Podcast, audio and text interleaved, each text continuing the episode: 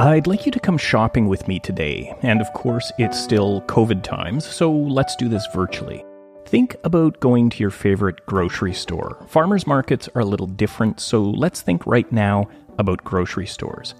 Think about the produce section and how practically every time we go, the shelves are overflowing with beautiful, perfectly uniform offerings, fruits and vegetables apples, so many varieties. It's rare to find one with a mark or a bruise, and if we do, there are always dozens and dozens more of each variety, so let's pick those ones.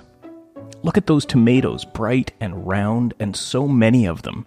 I only really need a couple, but these look so good, I think I'll take six. And I should probably pick up some milk while we're here. Do you do what I do? Look skeptically at the milk cartons or bottles that are right at the front of the shelves and peek behind them to see if there's one with a better best before date on it?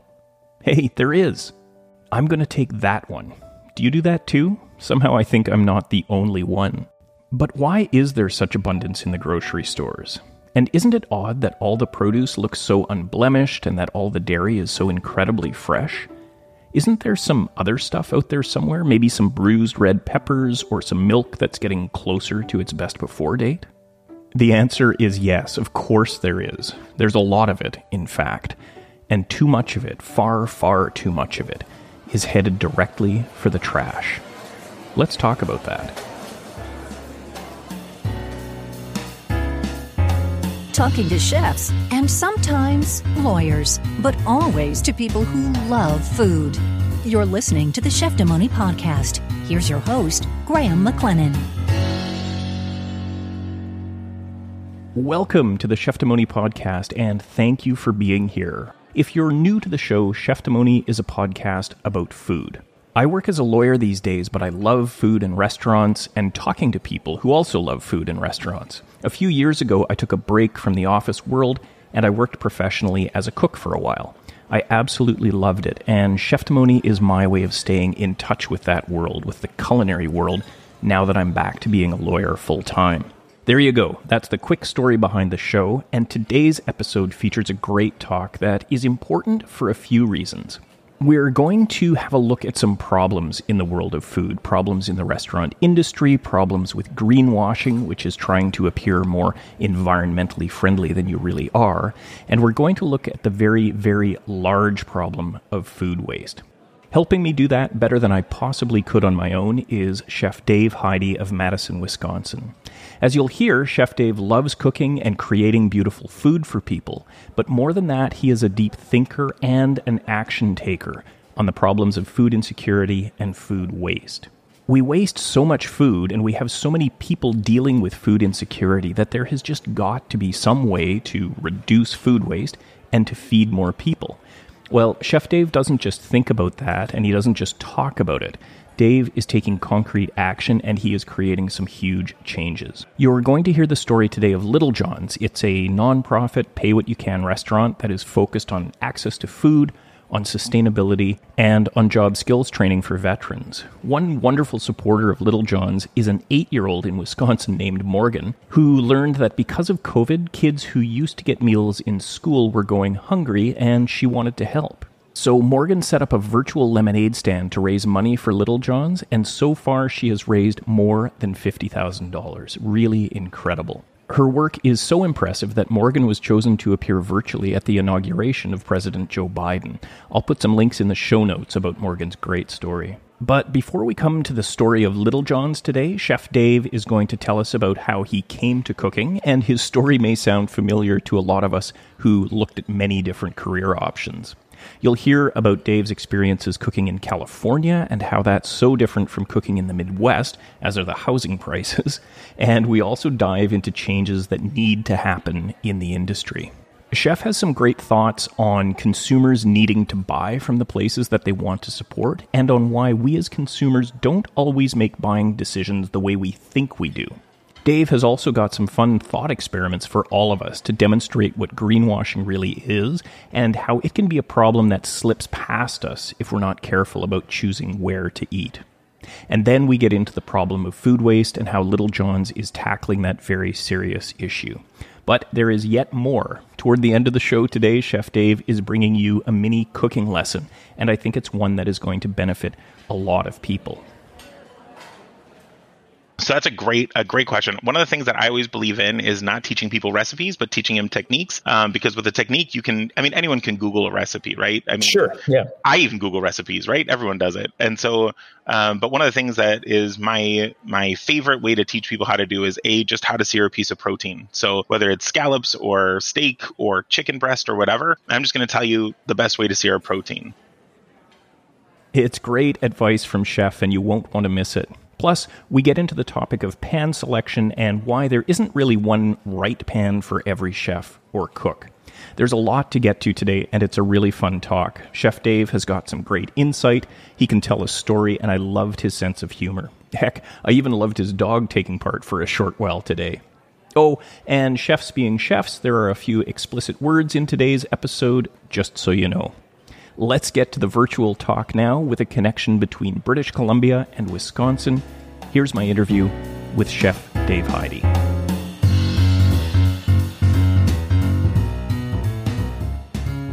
Chef Dave Heide, thanks so much for joining me. This is great that we have this connection between the west coast of Canada and I guess we would say the Midwest of the U.S., Madison, Madison, Wisconsin. Thanks for taking the time. Thanks for being on Cheftimony.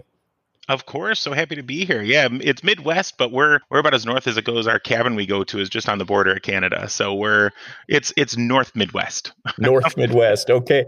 Well, you know it's interesting. I grew up in Thunder Bay, Ontario, which is uh, in northwestern Ontario. The closest American city of any size would be Duluth, Minnesota, about four oh, sure. hours south. But uh, in addition to having done a bit of cooking, I have another uh, skill that comes out sometimes. I play the bagpipes, and our pipe band used to go down, still does actually, but not with me anymore because I'm on the West Coast, and play every year in, and you may have heard of this festival, an apple festival in Bayfield, Wisconsin, which is right on the water. And it was this is this gorgeous little town of very few people, but every fall around the apple harvest time, seemingly tens of thousands of people descend on this place and have a great party to celebrate apples. So I have very fond apple driven memories of Wisconsin. Well, actually, I went to school in St. Cloud, which is right near Duluth. So, I mean, that's, oh, okay. we, we must have been pretty close. That was back in 98, 99. Okay. Yeah, yeah. Yeah. Absolutely. Wonderful. Well, listen, while we're talking about uh, early days, earlier days in our lives, can you tell us, please, Chef, about how you got started in the in the cooking world? Was this something you loved as a kid? How did you come to to get involved in cooking? Yeah, no, my my my love of cooking definitely came a little bit later in life. I was going to school originally to be a pilot, and I was also going to school to pre law. You know, I think we all have that little journey of who are we going to be. I changed my major like seven times because I I never really fell in love with it. You have all these like pros and cons. I loved art, I love science, I love teaching, but then with each one of those different things, there was a big caveat, right? So like I was really excited about pre law, but then I was like, oh, it's going to be like either eighty hours a week and never see my family and fight for good or work more like 45 50 hours a week and fight for evil. And like i i didn't i didn't really want to choose either of those. And then when it came to aviation my first day leaving high school i already had my private pilot's license and i was ifr certified and vfr certified and ready to fly and my first day of class at St. Cloud State, which is why I went there, the teacher said, Hey, just so you know, any of you guys who want to be a pilot, you should just quit right now. Right now. And this was in 98. They're like, you know, one one airplane can already take off, taxi, land, fly, everything by itself. At that point, there were three people in a cockpit. Then there were two. And, you know, right now, the only reason there are people in the cockpit is just to make you feel good.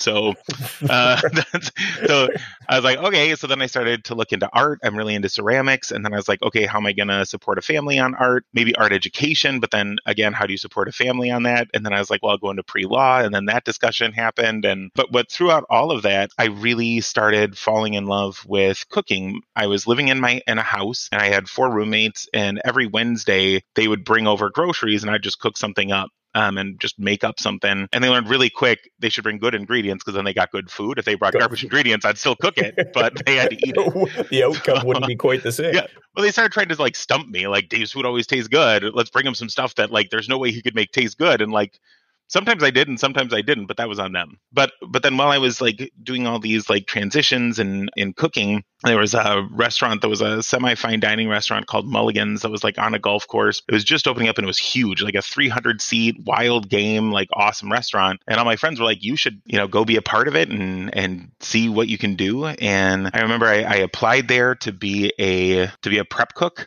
And then about a week into my about a week into my my work there, the fryer guy dropped his tongs in the fryer and reached in to grab them. So that, oh. needless to oh. say, yeah, needless to say, put him out of commission for a little bit. And then after that, about a month after I was there, starting as the fry, because they were like, "Do you want to start being on the line?" I was like, "Okay." And then about a month after that, then I, the lead saute guy, got into it with the sous chef, and then the sous chef fired him on the spot. And so they were like, "Hey, you want to do saute?" And I was like, okay. so I jumped on right. So I, I, jumped on Saute, and then about a month after being on Saute, the sous chef got a job offer in Minneapolis, St. Paul, and just quit. And the exec was like, "Hey, do you want to be the sous chef?" And I was like, okay. And this is like seriously like three and a half months into into cooking. And then after that then the executive chef then got into it with the owner and the owner wanted to fire the executive chef and give me the job. And i was like i've literally been cooking for like five months. I have no freaking clue what i'm doing. So i turned in my notice and i was like i think this is a little not for me. And i went into i went to le cordon bleu graduated top of my class there and then went out to eventually work at a couple michelin starred restaurants out in california and then came back to madison to raise my family and, you know, ended up working at some great restaurants here and then eventually opened up my own place. It was called Liliana. It is called Liliana's and it's named after my firstborn kid. And then five years later, opened up Charlie's on Main after my son Charlie. And then now we're on our newest venture, which is called Little John's, named after my youngest John. And, and, I absolutely want to get to what you're doing currently. I'm, I'm, curious, did you notice any difference between California and more Midwest? And that could be I guess on any side, whether it was just the the way the kitchens were run, or I imagine ingredients were different. What what did you notice as you traveled around the country?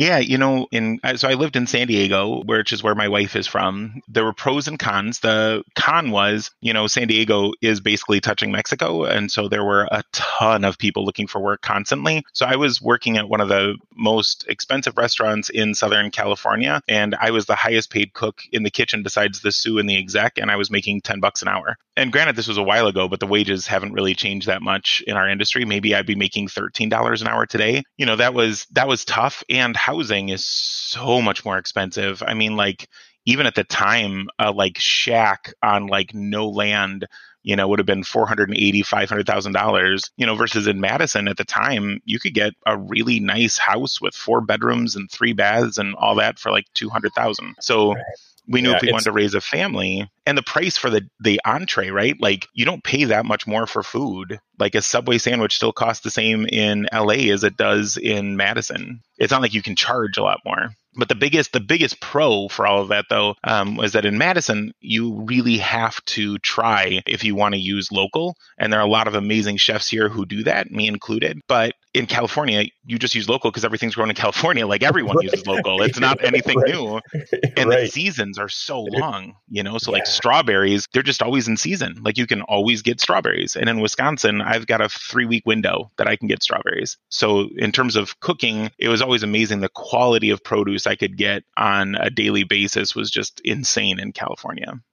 I notice it here, having grown up in northwestern Ontario and now living, you know, now we're just outside of Vancouver. The growing season here is so much longer. What would you say about the industry? You mentioned wages. You know, obviously the industry has had some problems in terms of hours demands. It's had problems in terms of treating its staff respectfully. Are things changing and do you see anything? Are there any big structural things that you think still need to change in the industry? What what does the industry need to work on? I think there are two big ones. One is the discrepancy between front of house and back of house. Cooks, even if you pay them 15 or 20, 20 bucks an hour, you're still going to be left with the huge discrepancy between that and front of house, especially in fine dining. You know, you'll have a cook who works from 8 a.m. until 9 p.m., busting their butt all day long, sweating in a hot kitchen, and they'll walk out of there with 150 bucks. And then you have a server who comes in from 5:30 until 10:30 at night and they'll walk out with $400 you know and so there's this like big discrepancy. So that's one part. And I think the other thing that is really just kills our industry is that even just since I opened my first place 14 years ago, the average cost for labor has gone through the roof. The average cost for food has gone through the roof. The, I mean, like literally every single cost has almost doubled since I opened. But do you think the price of my entree has doubled? Nope. And nope. so the biggest challenge that restaurants have right now is we kind of all need to team up and say like, hey, we shouldn't be charging these stupid margins. We should be giving our margins so that we can pay living wage to our staff, so that we can help get health benefits. I mean, maybe 1% of restaurants in the United States give full benefits to their staff. You know, that's and we are restaurants are the number one employer just underneath government in the United States. So, you know, when you look at things like COVID that happened, it left a lot of people really affected because they didn't have health insurance. They don't have like a 401k or retirement or any of those benefits that you need to survive. Which leads me to the, the final problem, which is tipping. You know, I, am not actually sure in Canada w- as much, but I know definitely in the US, we are all tip based for our servers. It's, it's very much the same here. There have been a couple of restaurants that have, I can think of one on Vancouver Island that tried it to that that went with the you know the gratuity in model, and it just didn't last because of course they're having to put their prices up 20% over their competitors and it just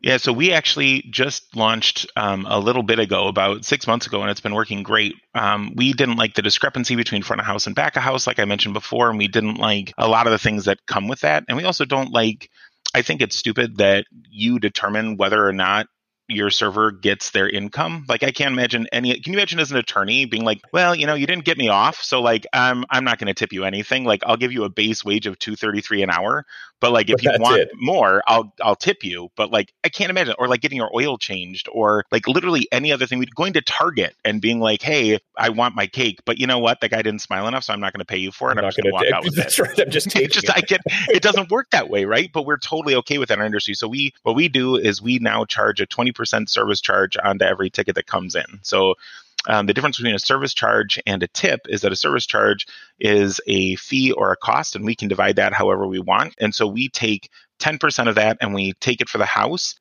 but because we're able to do that, we're able to provide benefits. We're able to pay every single person on our staff 15 bucks an hour starting. Front of house, back of house, everything. They start at 15, which is definitely higher than the industry average here in Madison. And most of my staff are making 18 to 20 an hour base. And then the other 10% gets divided among tips between the staff. So, um, and gets divided equally among everyone, the servers, the hosts, the, the bartenders, the, I mean, you name it. And then we actually, we do what every other industry does. We pay our managers more. We pay the servers who have been with us longer, we pay them more. I mean, like, imagine as an attorney just being like, hey, I'm going to keep paying you your base wage that I hired you at for all eternity. Forever and ever. Forever. And that's what most restaurants are. A server will start out at $3 an hour, and maybe after 15 years' experience, they're making $6 or $8 an hour. It just doesn't make sense. Like, you want to be able to reward those people because that's what keeps people in. So, anyway, we've been able to do that, and that's been that's been great.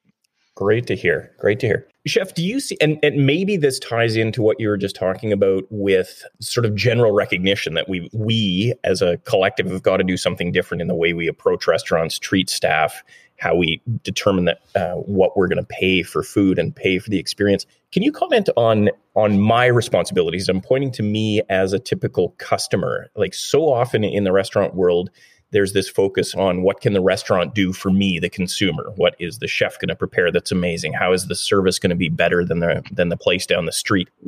If we want and i do good restaurants what is the responsibility on me as a consumer and what can i do? And that's sort of a maybe a, a more uh, giving perspective you know what can we all do together to the, to improve the industry? But also what can i do selfishly to improve my own experience? Like, what do, I, I, think that that can benefit me. Anyway, that's a long, rambling question. The question is, what can consumers do to improve their own experiences? Well, I think there are two. I think one, we as consumers tend to, even though we don't think we do, we tend to always shop based on value dollar. We don't tend to shop on the things that we think we shop on. And I'll give you an example. When I ask anyone, what's important to you at the restaurants that you eat at, like just generally, why do you care? Care about the restaurants you dine at. One of the things I typically hear is the places that help in the community, uh, the ones that buy local, um, the ones that pay a living wage to their staff. Uh, like I'll hear all of these things, right? And so I'm like, okay, cool. I'll make a restaurant that does all of those things. I'll pay a living wage. I'll support local. I'll buy from local farms. I'll buy from local. Uh, my bread we'll make locally in house, or we'll buy from a local bread maker, or like all these things. We'll do every single thing you asked. And then people are like, oh, wait, when you do all of that, it's going to mean that instead of paying $10 for a burger, I have to pay 13. Well, fuck that. I'm going to go to the place that is $10 a burger. And so people have this kind of idea that they think that their consumer purchases are hidden, right? Because we don't watch them on a daily basis, we don't know. But like I'll I'll so we're I'm relatively well known in Madison and I'll be out and about and so many times every single month I'll have people come up to me and say like, "Oh, chef, like love what you do in the community. You're my favorite restaurant." And I'll be like, "Wow, thank you. When's the last time you were in?" when, because right? familiar to me. and they'll be like, "Oh, well we come every year on our anniversary." And I'm like, "Well, I'm not your favorite restaurant then." Like not to be a dick, but like I'm not your favorite restaurant. Like your favorite restaurant, you go to at least once a month, if not once a week. They know your name when you walk in the door. Like that's your favorite restaurant. And I'm guessing that the average dollar per your check average is way lower too, which is okay. I understand that. But like, I think we also tend to like, I'll give you another example. So there's a restaurant, it is a kind of chain version of Italian food. I'll share two dishes with you. One is a dish that they make. So it's a pasta with peppers and sausage, and it's boxed dry pasta that costs 80 cents a pound, that they get four portions of per pound, so about 20 cents of cost. Then they have the Italian sausages, which are just the eight to one count sausages that they pay 289 a pound for. So we're talking about 50 cents for the sausage. And then the peppers are just a fajita pepper that they microwave and then put on the pasta that's already been cooked and everything. They don't even like cook it down. And then the tomato sauce is out of a number 10 can and they all they do is they add oregano and pepper to it and they call it house made sauce. So the total food cost for that dish is around two dollars and eight cents, right? So it costs them two dollars and eight cents, and they charge sixteen ninety nine for that dish on their menu. Now, my restaurant is live music. We pay living wage to people. We support local farms. I have a pasta dish. It's called the Pasta Liliana after our, the namesake of our restaurant. And there we have house made pappardelle pasta. We have a red pepper cream sauce that we make completely from scratch using local ingredients. We have uh, local chicken, which, as you know, is not cheap that we use in house. We have 1620 jumbo count shrimp, and we have andouille sausage that we import from Crescent City Meats in New Orleans. Um, and then it's topped with sarvecchio, fresh chives that are grown from a local farmer. So you can feel the difference between those two dishes. Absolutely. Even though it is not eight o'clock in the morning here. I'm starting to crave this right now. That sounds fantastic. But like as an example, we pay for all the ingredients on that. It costs us almost six dollars and ninety cents a dish, and we charge eighteen dollars. So we charge literally a dollar more, and our food cost is five times greater than the other place, right? And yet still we'll have people who are like, oh, you know, I'd go to Liliana's often, but it's just a little too expensive for me right and so like so that is one of the biggest challenges as a consumer is to really say hey maybe instead of supporting a mediocre restaurant that does nothing for the community and doesn't give back and doesn't help and doesn't support local farms and just pays their staff like their CEO and their whatever a shit ton of money let me make that conscious decision to support the local guy to who's really doing it right. But it takes an active conscience to do it. You can't just think you do. Because the other really big problem with our whole industry is greenwashing. And i'll give you a great example right? So we buy local but here, let's do two little thought experiments. Are you guys ready? So this is for you and anyone who's listening. Two thought experiences. Okay. So we're a fine dining restaurant. We support local farms. You come into my restaurant knowing all of that and the server approaches your table and they say, Hey, have you been here before? You're like, No. And they're like, Oh, well, let me tell you, we support local farms, we buy local, we do all this. And they say, Chef Dave has a special tonight only. Uh, and here's the deal 100% of the ingredients, we're not going to tell you what it is, but 100% of the ingredients were all produced within 100 miles of this building. Um, so he's really proud of this dish and it's only $18. Are you guys interested in trying it out?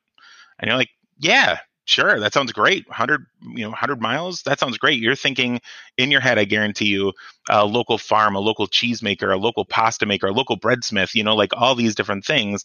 And what if I deliver to your plate country hearth bread with two slices of Oscar Mayer bologna, a slice of Kraft cheese, a little bit of Kraft mayo, and then I also give you a Miller Lite.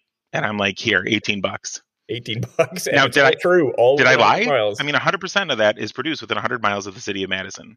Right. So there's this perception, and that's greenwashing, right? And another version of greenwashing would be like, okay, you come back a second time because you're in town. You came to eat at my restaurant. And you're like, okay, I'm going back and I'm going to give Dave a piece of my mind. And now I come out to your table. I'm like, I, it's just, we just wanted to show why it's important. But here, here's what I'm going to do instead now instead of just like produce within 100 miles no no we're going to get 100% of our ingredients within 15 minutes of my restaurant. So all of our ingredients and they'll all be whole ingredients no processed food. So all of our produce all of our meat will all be procured within within 15 minutes of my restaurant right? And you you look around the city of madison there's farms everywhere and you're like wow okay i'm going to trust you this time dave. I'm going to buy this dish from you because you told me 100% of your ingredients were procured from within 15 minutes of your building and you mentioned all whole ingredients so no miller lite or country hearth bread.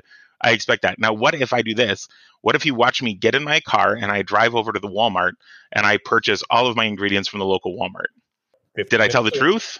Yep it's 15 minutes away man. Did i tell the truth? Yep. But is it what you thought? Nope and so this is where all of that is important because you ask, what can you do as a consumer? Actually ask your servers, like, hey, what local farms do you support? Like you say, we buy local. Who do you buy local from? Like, what are some farms? Like, can you ask the chefs, like, what are five farms you buy from? Like, just give me five. Like, you don't have to list off 40.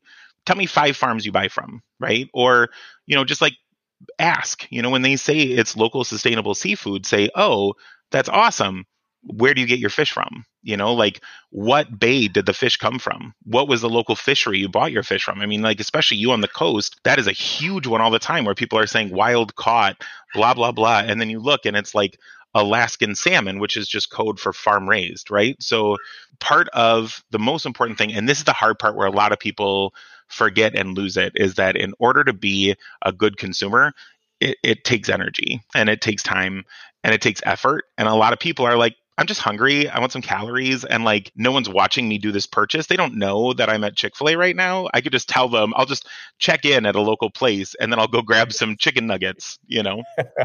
Thank you for all of that, Chef. That's uh, the thought experiments are great. And I think if people haven't thought about that before, they are now. And that's really important. I can think of one restaurant, and I'm biased, of course. This is Burdock and Co. in Vancouver where my mentor, Chef Andrea Carlson, is the she's the chef and the owner, and um, quite regularly you'll see on the menu their farmers' names actually built into the menu items. So you know, and they're very proud, rightfully, of the sourcing that they do, and they put the they put the farmers front and center actually on the menu, which I think is a great idea. When we do that too, I think one of the problems is though is that like let's do another thought experiment. I am I'm a chef restaurateur next door to a really amazing farm to table cafe, and I see that they're doing that. All I have to do is Google meat or like beef Madison, Wisconsin, and I'm going to get or beef farmer Madison, Wisconsin, and just look for people who sell wholesale. That farmer is never going into your restaurant. They're never going to know how many consumers actually check up and see are, is this actually from that farm? And then the other thing you, that a lot of restaurants do, they'll buy because most small farmers, especially with beef, they have to freeze it, right? Because you can't you can't be slaughtering animals every single week if you're a small farmer. You're doing it once every six months, and you store up the excess. So what uh, some kind of like not so great places will do is they'll buy like hundred pounds of frozen ground beef from a local farmer, and then what they'll really be using is the commodity beef that they paid 265 a pound for. And so like it's not to say that what she's doing isn't perfect. I know she, I know she is and I know I am. But again, this is where there are it's ways really to game important. the system. Absolutely. Yeah. And yeah. and it's and some of it is like untraceable. Like that one is really hard to prove because like yes, they're still supporting that farm, but not to the degree that you think they are. You, you know, think so yeah. You know what? What I'm thinking is um, comments I've heard in other interviews, and this is my one of the things that I try to do is, and I think really benefits the consumer, is to become a regular. So at a restaurant, right, where they actually do know you, you develop relationships. Maybe if it's an open kitchen with the with the chef and the cooks, certainly with the servers, and that to me is uh, can be almost a magic bullet, right? Because then you're yep. you're you're engaged with these people. So you're, you're going to get a sense over time. You're going to know pretty quickly if they're sneaking in a little really nice beef into the commodity stuff. For sure. No that's 100% true. You know you really have to I think I think also when you make those relationships, you'll learn really quickly if the servers are just telling you BS or if you're actually if you actually know the truth, right? And like also it's okay like to call a farm that a restaurant says is on its menu and be like, hey, it doesn't have to be in a sneaky way. You can just be like, hey, I had a burger with your meat on it at XX restaurant. Tell me more about you guys. You know, yeah. like I think there's also in greenwashing, there's like I, I don't know any farms that any any producers would be like you, but there's like a big one would be like Hillshire Farm, right? I mean, that's a huge one But like Hillshire Farm sounds like it's a local mom and pop farm down the road, right? But it's not at all, it's right? Huge... It's a huge ass conglomerate, and there are a lot of big manufacturers who create secondary labels that you don't know that are restaurant only and they'll put something farm in the label. So again, this is where it's really important just like everyone has a mobile computer with them at all times. Whip it out, man, and just Google the farms that they say. Do a little bit of research because most of those small farms are also really proud of the restaurants that they serve at. So and just make gonna, sure. Absolutely. So just make sure it goes both ways, you know? Great advice. Well, chef, tell us about your uh, about your operations now. What's going on? I know COVID has changed so much in the industry, but I'd love to hear a little about. Uh, and we, have really got to keep a lot of time for Little John's and the what I think are some great initiatives you're doing there. But maybe tell us a bit about Liliana's. You've had this nom nom nom boxes going on. I'd, I'd love to hear about uh, love to hear about that. Yeah, so COVID hit, and we we've always done a lot in the community. We do about hundred thousand dollars a year giving back every year between our restaurants, and it's always direct access. We don't do advertising or marketing. We thought, hey, instead of blowing a hundred grand a year on ads, what if we just give it to people in the community who need it? You know, so what if we do our our actions through giving? So that's what we do. We don't do any paid ads or anything, and when COVID hit, we we work with a lot of those small farmers that we've been talking about and we were really worried what's going to happen to them you know most of the restaurant most of the farms we work with they only sell the restaurants and most restaurants shut down at least for a long period of time right at the beginning of growing season. A lot of those restaurants were going through like 300 pounds of beef a week and so most of those farms didn't need a like a way to off sell retail you know? So they didn't have a direct to consumer model and so we were really worried about what are these farms going to do. So we we talked to all the different farms we buy from and we said, "Hey, how are you doing?" The ones that are like, "Oh, we're great. We just opened up a shop on our farm and people are coming and picking up from us." Great and then the farms that we talked to they're like i don't know what i'm going to do. Like i i'm fucked. Like i don't know. I have no idea what i'm going to do. And so those we put together these baskets. It was called nom nom nom and we're actually going to be launching it again in another month once there's some produce here in madison.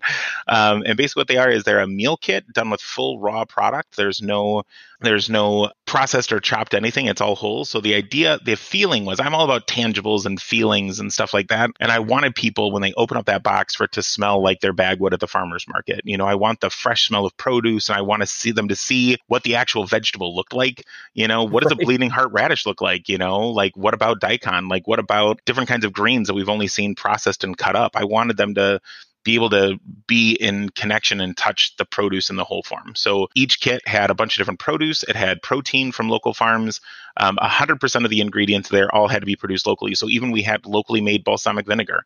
Um, we had the only things in there that we didn't include were oil, salt, and pepper. So we assumed everyone would have that at home. But other than that, if it was an ingredient, it was in the box and it came from local. Uh, but it was also a fun challenge. So we it was not only that, but it was also working with local chefs in the area to give them an opportunity to have some funds. So they got a percentage of each one of the boxes as well, um, and it was a way to kind of help restaurants out that were all closed and we were worried about them. So it was an initiative really to help both farms and restaurants. And you know, it's funny. I uh, so the the Restaurant Recovery Act was just passed a little bit ago, and I don't know if you know how that works, but the no, Restaurant no. Recovery Act was basically says your sales in 2019 minus your sales in 2020 minus your first round of PPP minus if you took the second round of PPP. If there's any difference left from that, then we'll give it to you. Got it. Which is okay. great, sir, right? And sir, one other piece I don't know PPP. What is that? Uh, it's the so the United States put together this uh, payroll protection plan, which basically gave you eight weeks of payroll as cost to help make sure you were keeping your employees paid and on hire. And you could spend that money on employee uh, like on labor uh, you could spend up to 50% of or 40% of it on your um, your building.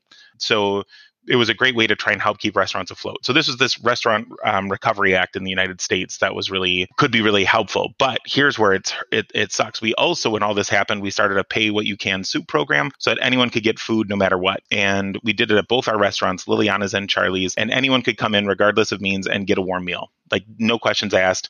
And you could pay it forward, or you could just take it for free, or you could buy one yourself.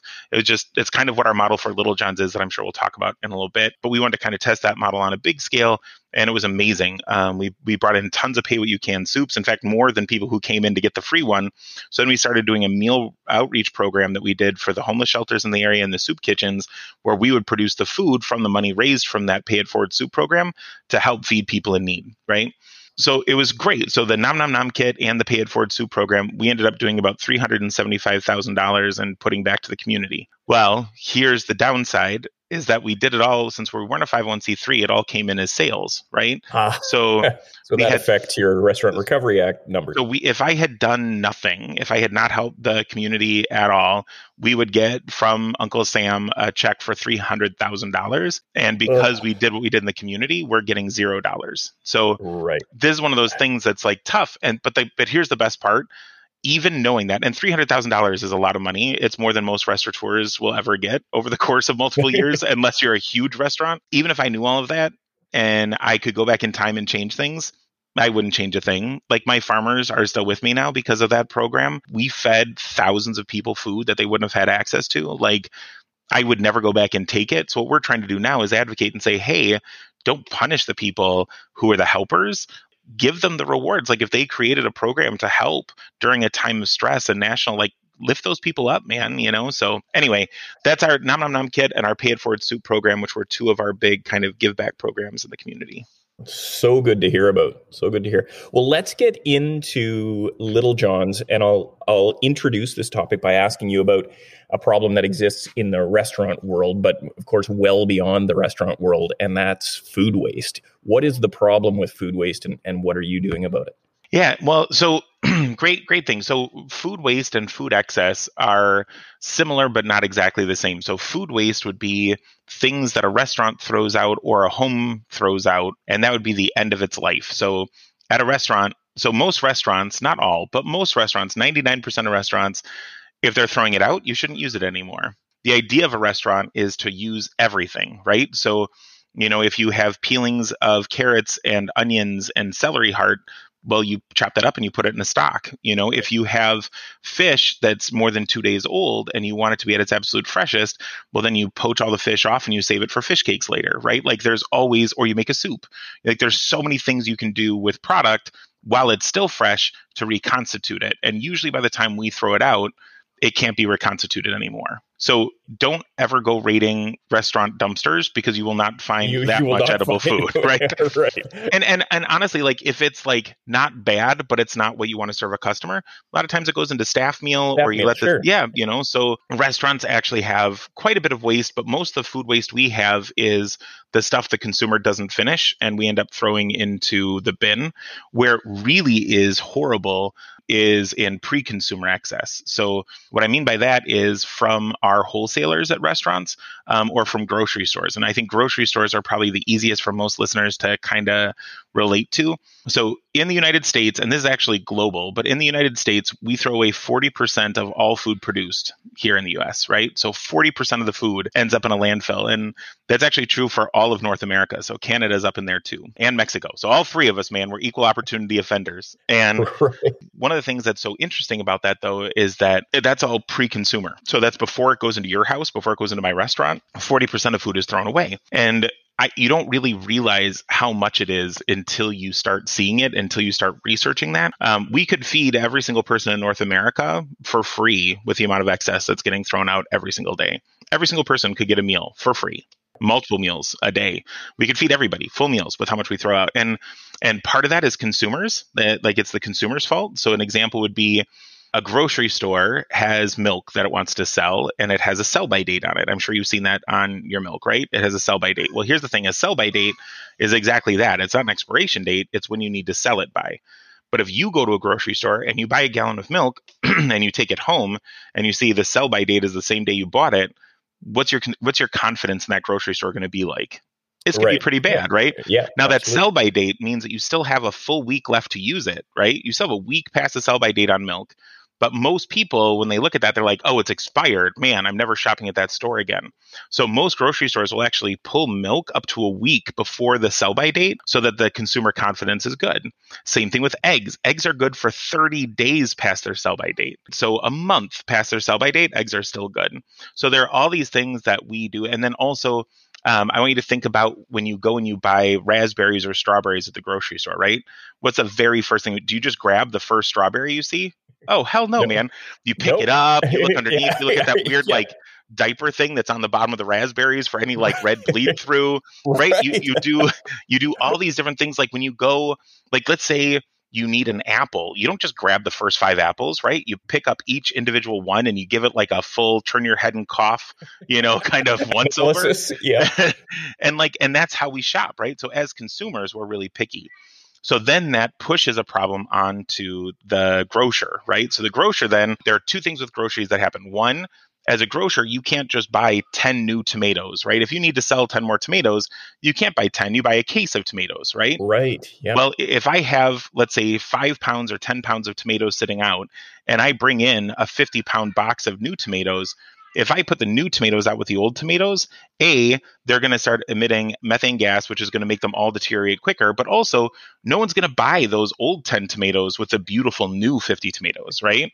They're going to pick the new 50 ones from underneath. And then the the other thing is though, so some people say like, well, just keep out the 10 tomatoes until you sell through most of them and then put out your 50. Well, there's two problems with that.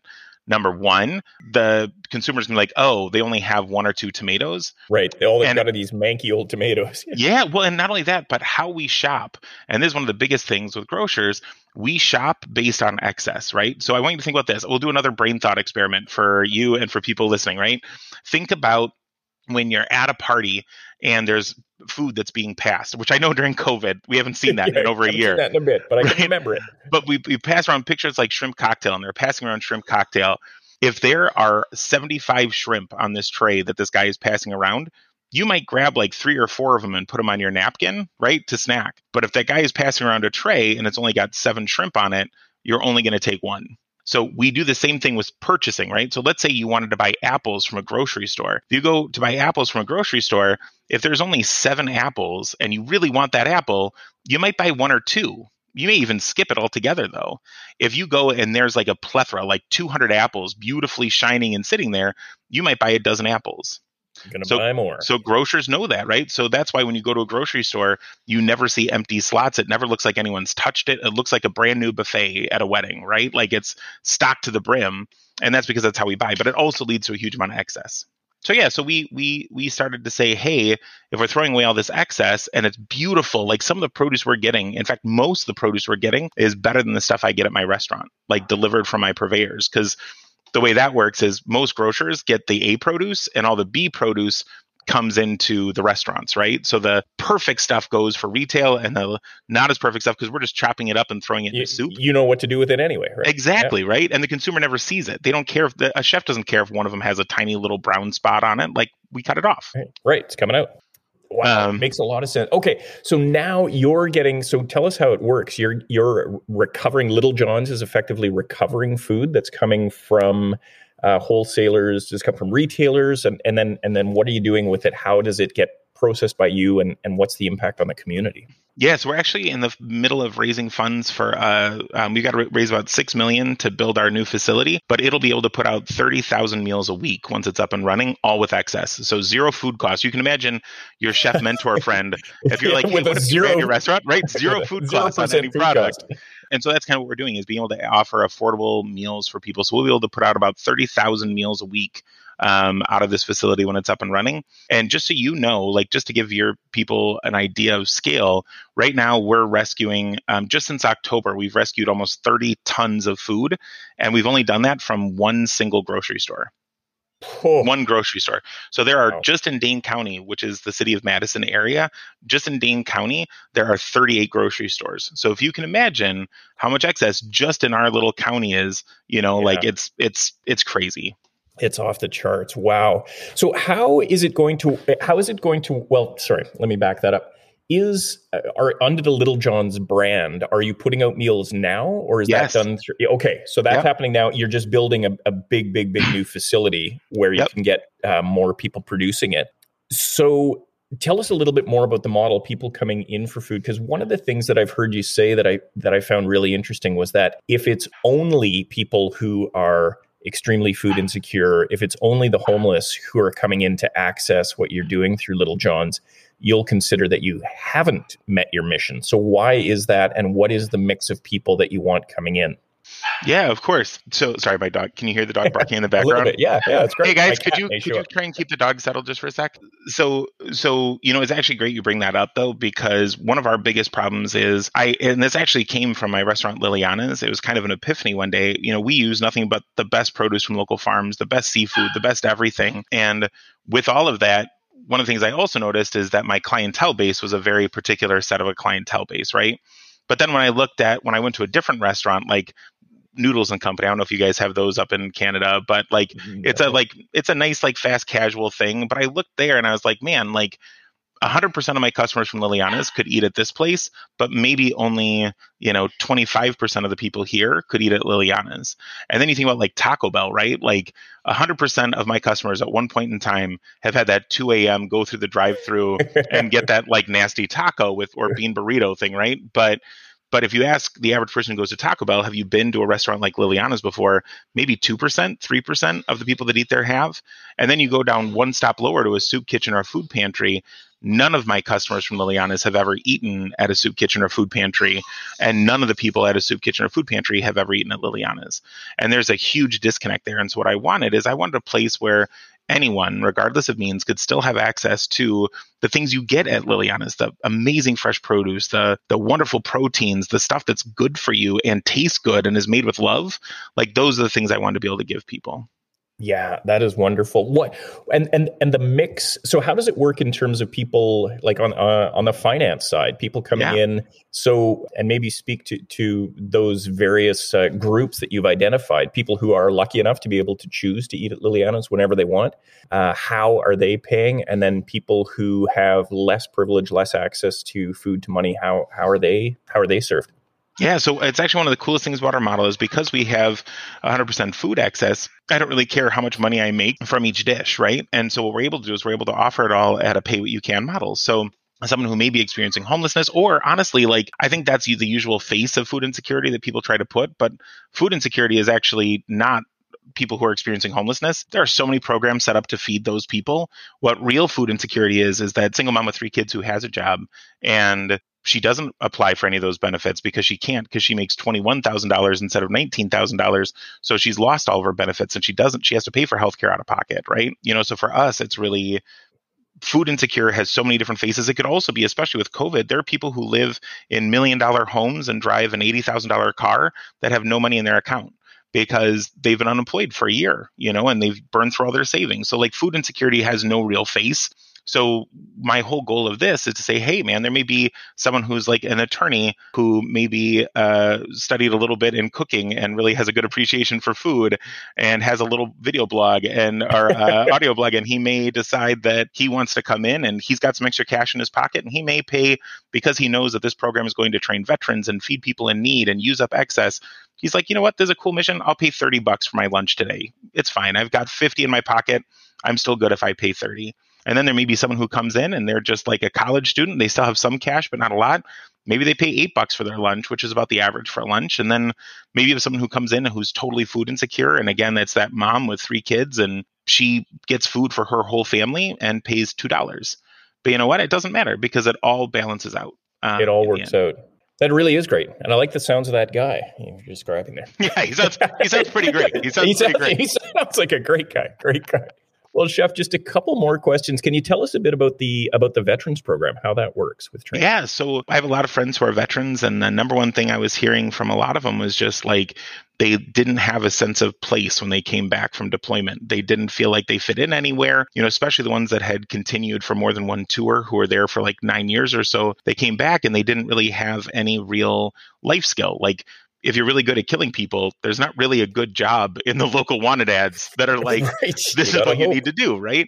and so, unfortunately, a lot of them end up going into law enforcement, which is not where you want people who are focused on their first course of action is to shoot, right? I mean, especially right. you've seen the news in America lately, I right? Sure and, have. Yeah. Um, and so, you know, one of the things that we're trying to say is like, hey, like think about the hierarchy and structure in the military, and then think about the hierarchy and structure in a restaurant, and it's really similar, right? It's something that's easy to go into. It's very stop and go, like nothing's happening, nothing's happening. Holy shit, everything's happening, nothing's happening.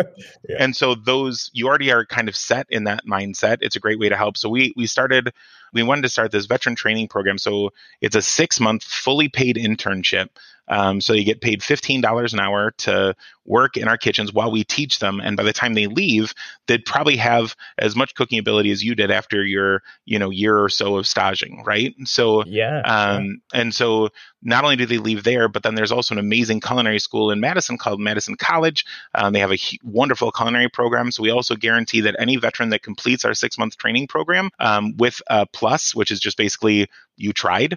Um, and you okay. didn't just yep. like shirk through it the, it guarantees you a full ride into their culinary program completely paid for. So they'll walk away with an associate's degree in that school. In the United States, we have this thing called the GI Bill. I don't know if Canada has something similar, but it's basically the GI Bill in America guarantees that any soldier who fights for the military is guaranteed a college education. So they have a stipend of like $40,000 that they get to pay for their education. But one of the things that kind of sucks that a lot of vets don't know, I mean, people join the military to get their college education. One of the things that they don't really understand is that after you take your first draw on it, you only have three years to use it up or it's gone. Okay. Um, and so a lot of them don't have access to education. So this is a great way to be able to get them an associates. Absolutely. Wow, that's fantastic. All right, now I'm I'm selfishly going to ask for this. This is something I like to do with with guests on Chef Cheftimony is to get some cooking tips for me and for mm-hmm. my listeners. And what I'm looking for is something that's so simple that you could hardly even call it a recipe. So you don't have to write this down. But what can you tell us? Maybe something you can describe in 30 seconds or a minute that I can put together in my kitchen in 15 minutes on a busy weeknight and, and have some delicious food. so that's a great a great question. One of the things that I always believe in is not teaching people recipes, but teaching them techniques. Um, because with a technique, you can. I mean, anyone can Google a recipe, right? I mean, sure, yeah. I even Google recipes, right? Everyone does it, and so. Um, but one of the things that is my my favorite way to teach people how to do is a just how to sear a piece of protein. So whether it's scallops or steak or chicken breast or whatever, I'm just going to tell you the best way to sear a protein. So love it first off, uh, if you have a nonstick pan, just take it and throw it in the trash can uh, because they're garbage for everything except for eggs and pancakes. But then get a real pan, get it nice and hot to the point where when you have a little bit of oil in there, it's just starting to see wisps of smoke coming out. And then you want to put your protein in the pan and you don't want to just set it there. You want to kind of drag it through the pan a little bit so that you can tell if your pan is hot enough. If your pan isn't hot enough, it'll stick as you're dragging it through but it should just kind of glide on as you're putting it in there and you should hear a really loud sizzle and then you want to sear it until you get a nice crisp crust on the on the bottom. So don't do that thing that everyone does which is lift it up with your spatula and lift underneath. don't do it. don't do, don't do, it. it. Don't be that guy. No one likes that guy. Let it sit for at least a minute and a half until it gets a nice sear and then you're going to put your spatula and i use a Peltex or a fish spatula. That's my favorite way to use for searing and then you want to tilt the pan to the right, flip your protein to the left so that you don't splash it in the oil and get burns on yourself. And then what you're going to do is you're going to take some fresh pats of whole butter, turn the heat down on your pan, put the butter in the pan, throw in any kind of herb that fits with whatever dish you're making. So whether it's like fresh thyme and some lemon zest if you're making a fish, or um, some rosemary and some garlic and some chives if you're doing like a steak, but take some sort of aromatic herb, put it in that butter, and as it's melting, take a nice sized soup spoon and just start ladling and basting over the product you just got done searing. And that's the perfect way to make 99.9% of protein. Thank you, Chef. That is great. A mini cooking lesson. I love it. Um, do you have recommendations, n- not necessarily on brand name, but when you say a, a, proper pan, what would qualify? So what what I think of a lot is, and, and what I miss is that endless stream of uh, blue steel or carbon steel pans that we had in the restaurants, right? Perfectly sized to do one piece of protein, one portion of protein. Oh, they're perfect. And, yep. Yeah, and those and those are more widely available commercially now so that I think would be one good alternative. Any others? Cast iron? Yeah, you know, so cast iron's fine, but it's high maintenance. And so if you're not a high maintenance person, then that's what I always tell people is when you're looking for the right thing, it's not necessarily what a chef would use. It's what what is best for your lifestyle. And so, you know, like for me, I actually use a lot of aluminum pans, which I would never use in a home kitchen because they don't hold on to heat well. They're horrible. But honestly, in a kitchen, I've got like a 350,000 BTU range. I don't need to worry about heat retention. It's going to get right. enough it's heat gonna, that it wants, it's right? Get. Yeah. Um, but it also depends. Like a lot of people have induction burners now in their homes, and they have stuff like that. And so, my kind of favorite go-to is All-Clad, just because they are an incredible pan that has a great copper core, which is a great inductor, and it also is a great insulator. It holds onto heat really well, so you get really even heat distribution. But a thick bottom pan is important if you want it to hold onto heat. So that'd be if you have like an electric range or if you have an induction, you want to have a nice thick bottom pan. If you've got a really high performance gas, I actually recommend a thinner pan because it gives you that control that you get with gas to be low, high, instant high heat, instant low heat, that kind of thing. But yeah, no, I always tell people to like pick the pan that feels right for you. like I'm a big guy, you know, for me, I like a big old saute pan. But there are some people who like you're tinier, like get a smaller one. It doesn't matter. You just have to sear things a little, maybe a little bit more spaced out. Love it. Well, that is fantastic. Listen, Chef Dave Heide, thank you so much for taking the time to to be with us. I really appreciate you describing all of the initiatives you're up to. It's important work. Thank you for doing it, and thanks for being on Cheftimony. Of course, thank you.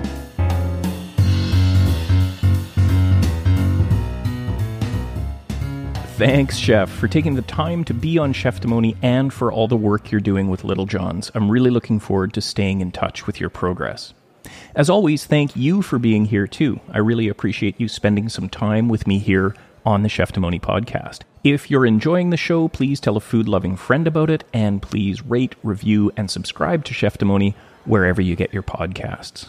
Also, please feel free to get in touch with me directly if you have a question or a comment for the show. Maybe you've got a guest suggestion or a topic idea. Do get in touch. You can find me on Instagram, Twitter, Facebook, all at Cheftimony.